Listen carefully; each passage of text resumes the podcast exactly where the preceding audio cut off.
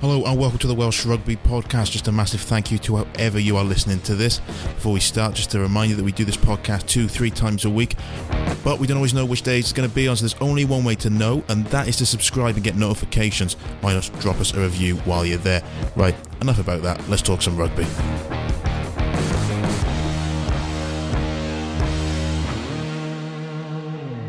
Hello and welcome to the Welsh Rugby Podcast. I'm Ben James. I'm joined by Matt Southcombe and Simon Thomas, and it's a special day. It's the first team announcement of the Six Nations, and um, a few surprises in, in the team, shall we say? It was like Christmas Eve waiting for that, wasn't it? It was. Counting down the minutes, and uh, 12 o'clock came along, and the team was out. And it's interesting. The big talking point, of course, has been what Wales are going to do in the centre, given the injuries to Jonathan Davies, Hala Hollow out for the season, Owen Watkin not quite ready yet. And they've uh, they've they've gone for George North at 13. Coming away from the Six Nations launch last week, you know the way that Wayne Pivac was talking, he um, talked about the attitude and the appetite George North had shown running there. He was clearly quite impressed. Lots of people have had their views about what should happen, whether it should happen. You know, you've got your own views strongly on it, Ben, about the centre situation, about who should play there. But there's only um, one group of people's decision counts, and that's the selectors, and they've gone for North at 13, which means a test debut for Johnny McNicholl on the wing. Um, and a couple of injury issues as well, which are affecting the squad, which we'll get on to talk about in a minute. Indeed, I guess, as you mentioned there, I've got my own views on it, and I suppose this squad announcement is like the Lord giveth, the Lord taketh away, because I've, I've got Johnny McNicholl on the wing, which I wanted, but I haven't got Nick Tompkins in the centre, which was what I was pushing for as well. Um, but how do, how do we see that going? Because obviously Johnny McNicholl now is going to win his first cap, and George North, a man, a man, that you staunchly defended on the game line yesterday, is going to be thrown into that centre position again. Well, regular listeners to this podcast will know, Benjamin, I'm not ready to throw George North under the bus like the rest of my colleagues. Um, you know, he's approaching 100 caps. You don't get there unless you've got something about you. Look, you know, as I said on the game line yesterday, I think the preferred choice for everyone was to have specialists in their right positions. You know, so I would have liked to have seen Nick Tompkins start uh, at 13, um, but I wouldn't have dispensed with North either. I'd have started him on the wing. Um, so you know, I, I, we we did kind of agree yesterday on the game line, but we were agreeing for different reasons. I think um, in terms of you know, it would have been nice a nice way for Tompkins to start, and I, you know, we do we do have Ireland up next week, which you know they're going to have formidable centres. Are we going to say that we're comfortable with George North playing in the centre against Ireland? Or is Pivac hoping that Owen Watkin gets fit to play there? Because surely the, the logical school of thought, I think, as you pointed out yesterday, would be for Tompkins to start against Italy and then start against Ireland. So you know, it's interesting, but as Simon said, you know, there's only one opinion that matters really, and that's Wayne Pivac. He, he did touch touch on at the launch he was, you know, North was enthusiastic about the role and all the rest of it, and he's played there before, mixed success, um, you know, so we'll have to see how it goes. There's two things for me in this. I mean, what I always kind of suspected was that the limited amount of time that the English based players have in camp over the last two weeks, having to go back and be available for their clubs last midweek, whereas all the Welsh based players could stay for two weeks in camp, that, that inevitably impacts, especially when you knew coming into the camp and you're potentially playing in a pivotal position outside centre, key, key role. I always wonder whether that might count against Nick Tompkins and the likes of Will Griff John in terms of coming in, just because they wouldn't have had the hours on the park that the other players have had as fresh guys. And, and perhaps that is part of it. Tompkins is on the bench now. Perfect opportunity to give him like half an hour um, coming on the field against Italy. Uh, the other thing for me is that if you look at the available wings, in terms of the people who've played wing since the World Cup, the people in form are Josh Adams, McNicholl, and Rees Zammit. George North hasn't played a lot on the wing at all. He, he had his hamstring one, one injury game, one game. Yeah. When he's been back, he's playing the centre. They scored trying that game, mine. Uh, but I, I so I think I think in terms of the starting wings, there were people ahead of George North yeah. currently on form. So if you decide that, and we know that it was Pivac brought McNicholl over from New Zealand, he's always been a big admirer of him. He played well over the last three and a half years for the Scarlets played well in his um, the uncapped game against the Barbarians, so it kind of makes sense. So the question then was, does George, George North start in the centre? And I think you combine the fact that he perhaps can't get in on the wing at the moment because their players in form, and the fact that Tompkins is at limited time. This kind of makes sense, and it does tie in with the kind of way that uh, Pivac was talking at the launch. So this is what we've ended up with. Indeed, and you mentioned there obviously Tompkins is on the bench, and it was widely reported yesterday that Lewis Rees Zammit was going to be on the bench. But I guess logically it makes sense to be Tompkins because Tompkins may be sort of called in to sort of play in Dublin next weekend. The likelihood is that Rees Zammit, unless he had a stormer, wouldn't have featured in Dublin. Well, the problem you've got is if you'd gone Rees Zammit rather than Tompkins on the bench, if you had an injury in the centre, who goes there? Would, you know, Yeah. you would it have been McNicholl going to the centre? You had a, you would have had a bit of an issue You're there. then, you're then having to sort of change your, your replacement fly half thing Yeah. and, and go with Owen on the bench, aren't you? Owen Yeah, I mean, you could have probably you could have had Jared Evans perhaps moving in the centre, but it, it makes in terms of the balance of the overall twenty three, it makes more sense. Um, and the other thing is, when I go back to the launch again, the, the way that Pivac talked about Rees Zammit, uh, the emphasis was on him learning about the environment, learning around players who've had 50, 60 caps for Wales. It was more that than playing in the first game. Now. I think there will be a point in this championship. Certainly, perhaps towards the end of the championship, if Wales aren't maybe going for the uh, for the title or the Grand Slam, I think you will see him come in game game time. You'll certainly see him on the summer tour to New Zealand, I would imagine. But he's going to be learning, isn't he? I mean, then again, he's somebody who's going to go have to go back back to Gloucester during the, the midst of the championship, so he has limited time. But listen, compared to where he was at the start of the season, when he was just maybe hoping to get a couple of games for Gloucester, he's in a he's in a Wales Six Nations squad. So, you know, it, it says um, something about the the rapidity of his progress. That there's a little bit of disappointment. He's not playing against Italy. Incredible story all round, but and it also shows how much strength we've got in depth in the wings and in the back three. So uh, yeah, his time will come. An area of sort of perennial strength in depth is, is the back row, but that's taken a significant blow today, hasn't it? With Josh Navidi being ruled out for the bulk of the tournament. Well, yeah, Simon obviously got the story before the team announcement today. Navidi's got a hamstring problem. Um, it's ruling him out for the bulk of the tournament. Uh, I think he's going to be missed. You know, especially in, in Ireland. You know, Wales have been bullied in Ireland. Certainly two years ago, they were bullied out there, physically beaten up. Um, they missed Navidi's physicality in the semi final of the World Cup as well, where they lost the physical battle. Um, so I think, particularly in Dublin, his absence will be felt. Um, so, you know, it's incumbent upon Wainwright, who we've discussed before, has had perhaps a little bit of a lull after the World Cup. Um, you know, again, he's a youngster. We forget this. You know, he's had a big workload in 2019. Um, so, you know, it's incumbent on him now to, to sort of grab that jersey and, and sort of fill the void. I suppose what, what Wainwright perhaps does offer that Navidi doesn't is that operating with the ball in hand. Um, you know, Navidi's a very direct, abrasive ball carrier, perhaps not as subtle uh, as some of his counterparts in the back row. So Wainwright brings that in open spaces, but you know the physicality. You won't probably miss it against Italy, but uh, against Ireland, that's going to be felt, um, and someone's going to have to step up. But at least, as Simon's pointed out in the past, Wainwright brings a line-out option.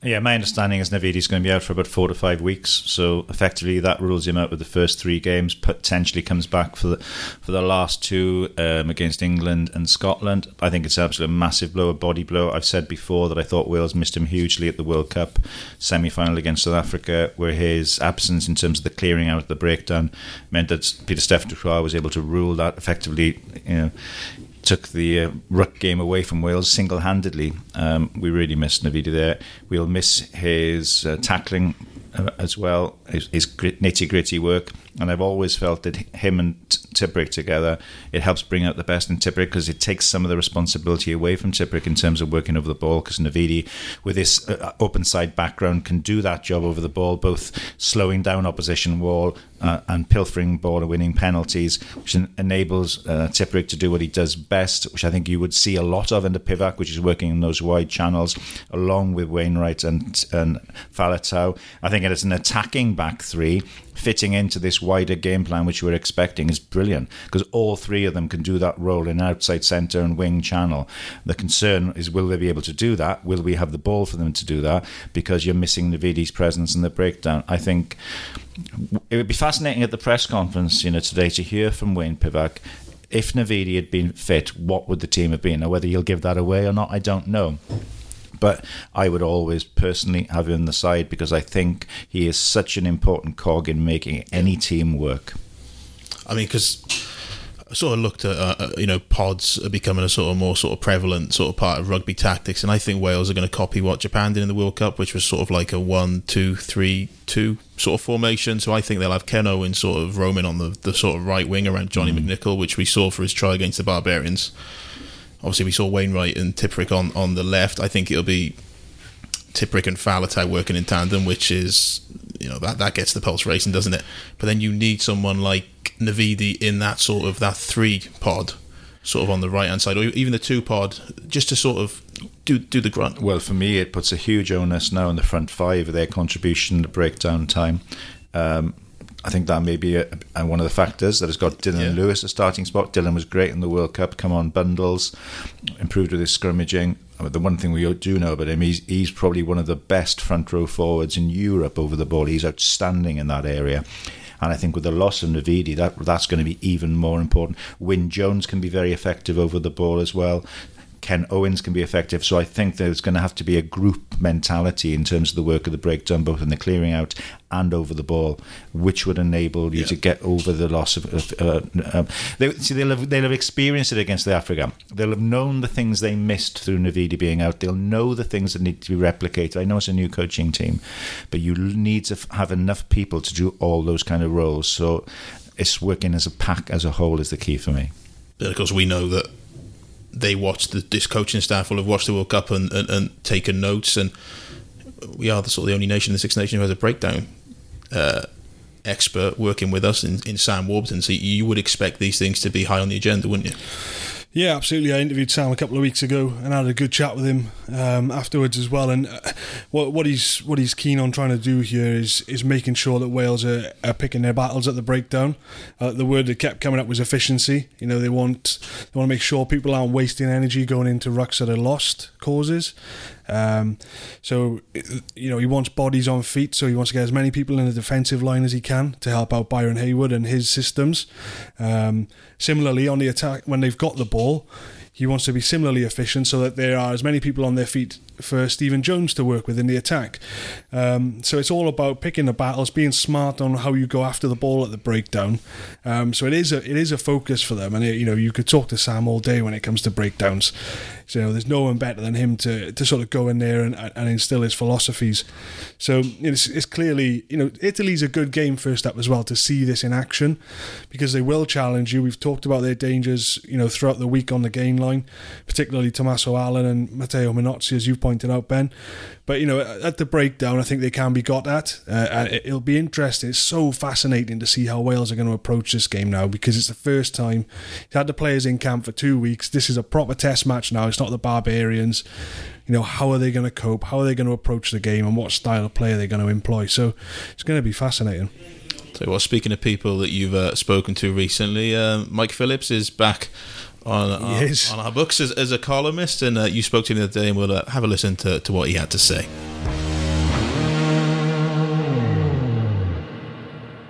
Okay, we're delighted to be joined on the Welsh Rugby podcast now by Wales Online columnist and, of course, Welsh rugby legend Mike Phillips. Uh, good afternoon, Mike. How are you doing?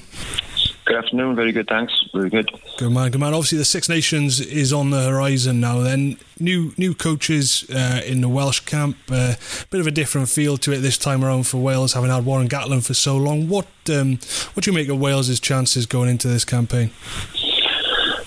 Well, it's exciting. I think um, I think it's great that there's new management and Wayne Pivac done such a great job in, in the Scarlet since coming over. And, um, you know, he's got a great CV in the game.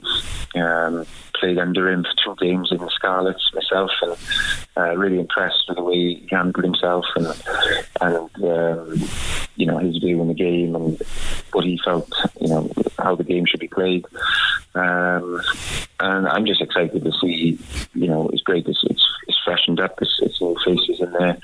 I think it, it was much needed. You know, um, obviously, last management team were outstanding, the best we've ever had. But um, it, it's good that we've, we've mixed it up now, and players can learn from a different voice. Uh, and develop the game even further, and you know we can try and um, we can try and all, you know, all get better. So Wales, Wales obviously going away in this championship to Twickenham uh, and to Dublin. Got all the the blue teams, Scotland, Italy, and France at home. Is it more difficult to win the Six Nations this way around when you've got to go to Twickenham and go to the Aviva Stadium? Yeah, it is. I think um, I thought the Wales would win last year because of because of what you just said there. The fixtures, you know, it was a big opening game against France, and the boys, um, it, you know, the, the the word that's used all the time is momentum and it's key. You know, that first game up is, is vital. Um, you know, with France away and the boys um, went away from home and just got everything, got the ball rolling. Um, and have obviously having those two bigger teams at home is key. Um, I think France this year will, will, will be a lot stronger than they've been over previous years. I think we were lucky, really, in many ways to you know, to beat them in the World Cup. Um, they've obviously got Shaun Edwards there now, so that that fixture at home is going to be um, a very difficult one. Um, but yeah, you know, going away to Twickenham and, and Ireland, two two world class sides over the last you know four or five years, it's um, very difficult. Um, you know, way to manage to you know beat England first up, and, and that got the ball rolling. Um, so uh, it's going to be tough. You know, I, I, don't think we can judge them on this tournament on anyone. I think it's um, a year after the World Cup. Uh, new faces, new management. I think it's all fresh, and I think it's just exciting to see them go out there and, and play um, an expansive game, and, and, you know, hopefully they can get get some wins. Yeah, as, as, you touched on there, Mike, I think I'm right in saying two of the Grand Slams that yourself was involved in, they, they were both when Wales had to go to Twickenham and had to go to Ireland to win, so it can be done. Yeah, it can be done when I was playing. Uh, but um, no, obviously it can be done. And the boys, they've got a great squad. I think it's a young, exciting squad, and you know it's a great time to, to develop youngsters as well. And um, you know we've got depth in so many positions. But, um, but you know, there, there's no pressure on the boys at, at, all, and I don't think there's pressure on the management. I think, uh, you know, it's a transition period, and um, things will take time. But um, you know, they can go up to Twickenham and, and have no fear. Um, you know, and, and just play and play this this open style, and you know, we want to see them throw the ball around, which at the start of the World Cup they did very, very well, and they sort of went into their shells a bit towards the end. So um, hopefully they can, you know, back themselves and, and just just go for it. You were um, you were on the field uh, back when a, a, very young George North made his debut as a teenager for Wales. There's a lot of talk now in Wales about another teenager, uh, Lewis Rees-Zammit, uh, coming into the camp. We don't know if he's going to play against Italy. Um, he's a little bit older than George was back when he made his debut uh, against South Africa. But uh, are you are you of the, the thought that if you if you're good enough, you're old enough, or would you have any sort of reservations about about throwing in a teenager into a Six Nations game for his debut? No, I think um, no. If they, you know, I, I, don't consider age as any sort of, any sort of thing. I think um, I think the key thing with with youngsters putting them in there, I think, is that they should be given, you know, four or five games, no matter what, no matter how they perform. And I think there's no point putting the youngster in there for a game and then maybe things don't go well for him and they take him out and they don't pick him, you know, for a while. I think you've got to understand that, you know, where he is in his development and um, you've got to back him for, you know, at least, you know, four or five games and say, look, you know, don't, don't, you know, don't feel like you have to force things to make things happen. Just you know, be comfortable in there. You know, you've got time. You know, just enjoy and be yourself. And um, you know, that's um, you know, I think that's key. You, touched on France there, Mike. Obviously, you spent a lot of your time in, over your career, um, second half of your career in France. A, a, lot of noise being made about them. A lot of people tipping them to do very well in this tournament. You know, I guess with France, it's always been the same. If they can avoid beating themselves, then they'll have a good chance. Do you, do you think they could be a potential dark horse this year?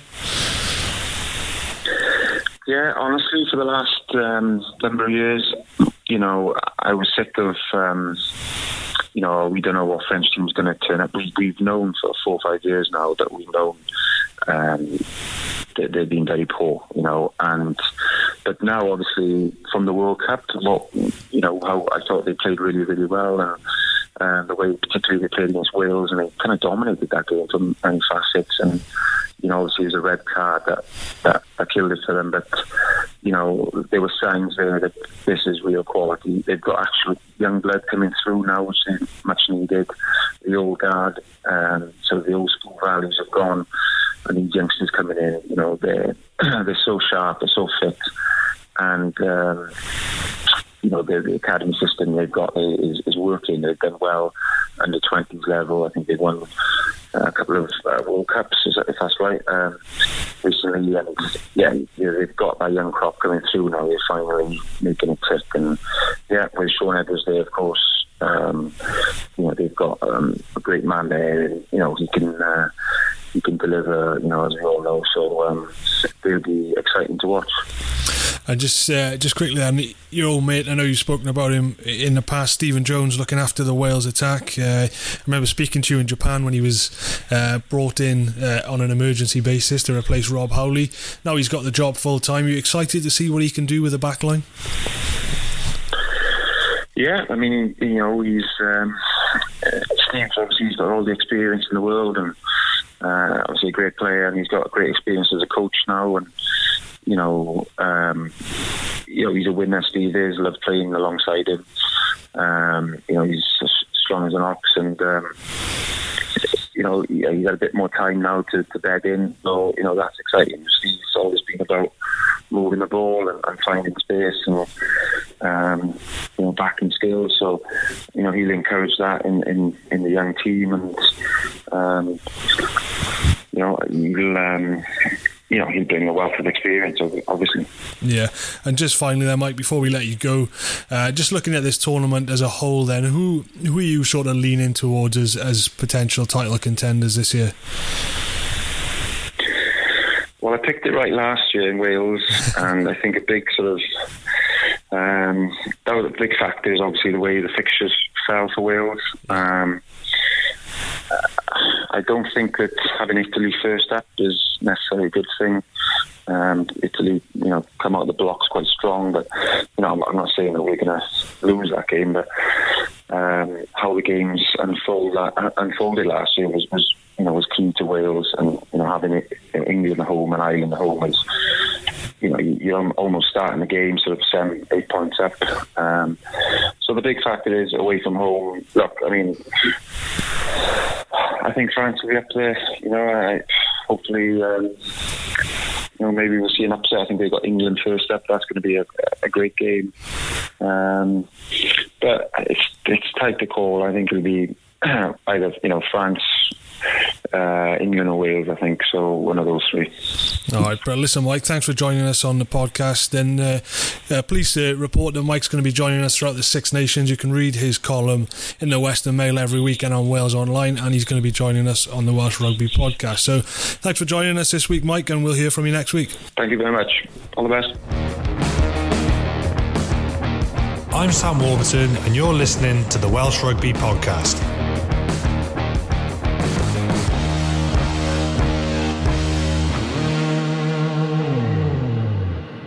As always, interesting stuff there from Mike Phillips, one of the characters of Welsh rugby. Um, yeah, absolutely. And obviously, Mike's going to be with us now throughout the Six Nations. You can read his views on Wales Online, Western Mail, uh, newspaper, in his column, and he's going to be on the podcast uh, every week as well. So you'll be able to hear his thoughts here. The interesting thing for me on scrum halves is the absence of Gareth Davies in yep. the squad as well. Now, it, it's a real turnaround in the fortunes of Rhys Webb. Just a few weeks ago, we were thinking once again he was going to be unavailable for Six Nations through his Toulon situation. We knew he was, you know, probably coming back. We knew the Ospreys was the destination, but then we had the the kind of big news that the union had given him special dispensation because of his return to be involved in the Six Nations. And come game one, he's going to be in the 23. He'll be absolutely busting. He hasn't played for Wales since uh, the end of November, early December 2017. That's a long old time away from international rugby, probably at the peak of his powers. And he will get game time, no doubt. You know, um, I think Tomos Williams probably was edging to be the starting favourite anyway. He started against the Barbarians, um, but now Rhys Webb is back on board, and yeah, it just shows that how, how, lucky we are, you know, that he is come back because that you know there's real quality options in, in scrum half, and uh, yeah, it'd be nice to see him back in a Wales jersey again.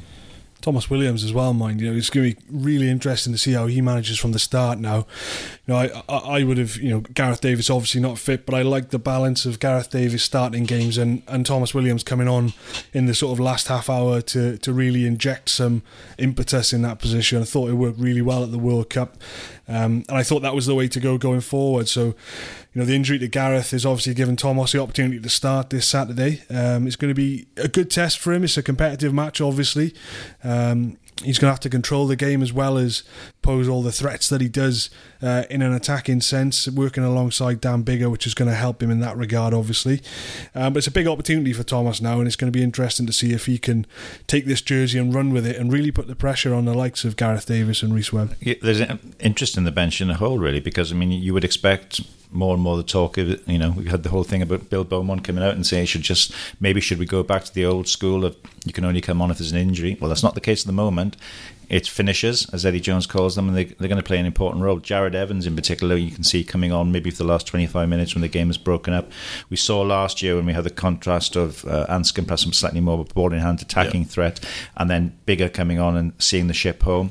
It's the reverse this time, where we've got Biggar providing a solid platform, hopefully getting Wales into a strong position. Then Jared Evans coming on against broken tyre defences, and we know what he can do with ball in hand and as a runner and bringing people into play. So I'm looking forward to that, especially with Tompkins maybe coming on and bringing a bit of um, specialist centre control there. And you got the likes of Ryan Elias, big opportunity for him. We haven't talked about the Elliot Dee's out with a rib injury, Matt, isn't it? Rib. And I like Elias. I think he's a big ball carrier against tight defences. He can make an impact. Um, yeah, and and um, I suppose also you know when Webb comes on, um, and maybe the other one we mentioned, Ross Moriarty. Well, I've just seen signs the last few weeks. That, you know, you get the impression he's really enjoying working under Dean Ryan. Now, if Navidi had been fit, there's a good chance Moriarty wouldn't have been involved in this 23. He now can have a big championship, play a big role, hard man, strong man, strong carrier. Um, I think he'll be best in the gut get on there as well. So yeah, interesting times. Hey, there's there's one man we haven't mentioned here though, and that's Rob Evans. It's a big opportunity for Rob Evans now because he's obviously missed out on the World Cup squad. That would have been difficult for him, uh, having played such a role in the Six Nations last year, Grand Slam Six Nations. Obviously, Pivac knows him well. I get the impression they get on. Um, you know, they, I, I get the impression that Wayne Pivac and Rob Evans know how to bounce off each other. Yeah. So, you know, it's a big it's a big opportunity for Rob because he, he was well and truly out of the picture in the World Cup, and like I said, I think that would have been tough for him. So, big opportunity for Rob Evans if he gets on. And of course, he's uh, got the opportunity now that Rhys Carré is suspended. Carré's going to be back available for the Ireland game, so both Lou Selsby won big games.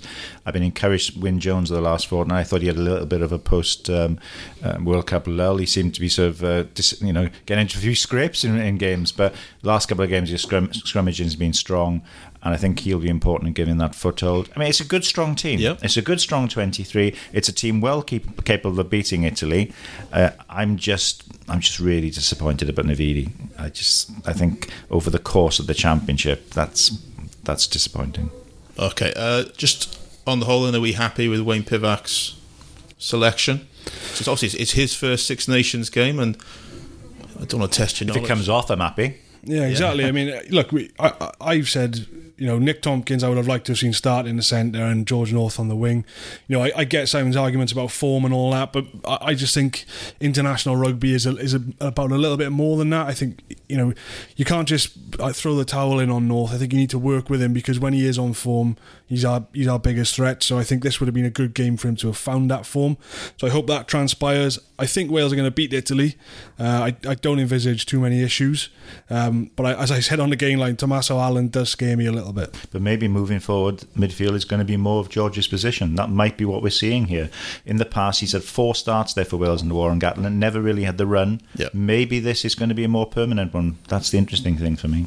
Obviously, Wales coaches dating back to, to Graham Henry have had a mixed start. Five nations, six nations, six nations. Can you name the two uh, one on their debuts? Gats. And? Oh, you're pushing it. Uh, on his Six Nations debut. No, couldn't tell you. Mike Ruddock. And there it is. Two two Grand Slams. Right. Well, Who knows? Win That's this good, weekend. that's a good note of lack of knowledge on our part to end up on. There we go. I thought to be fair, I, I, I was quite young back then. It's only Ruddock, I know, but I was young. I was I was younger. We our, Aye, yeah, you've obviously googled it before coming in. We've got our next guest waiting to come in, so There we go. we're going to roll up. That's it for today's podcast. Uh, we'll be back again post match on Saturday. You can catch all the action from the weekend on Wales Online.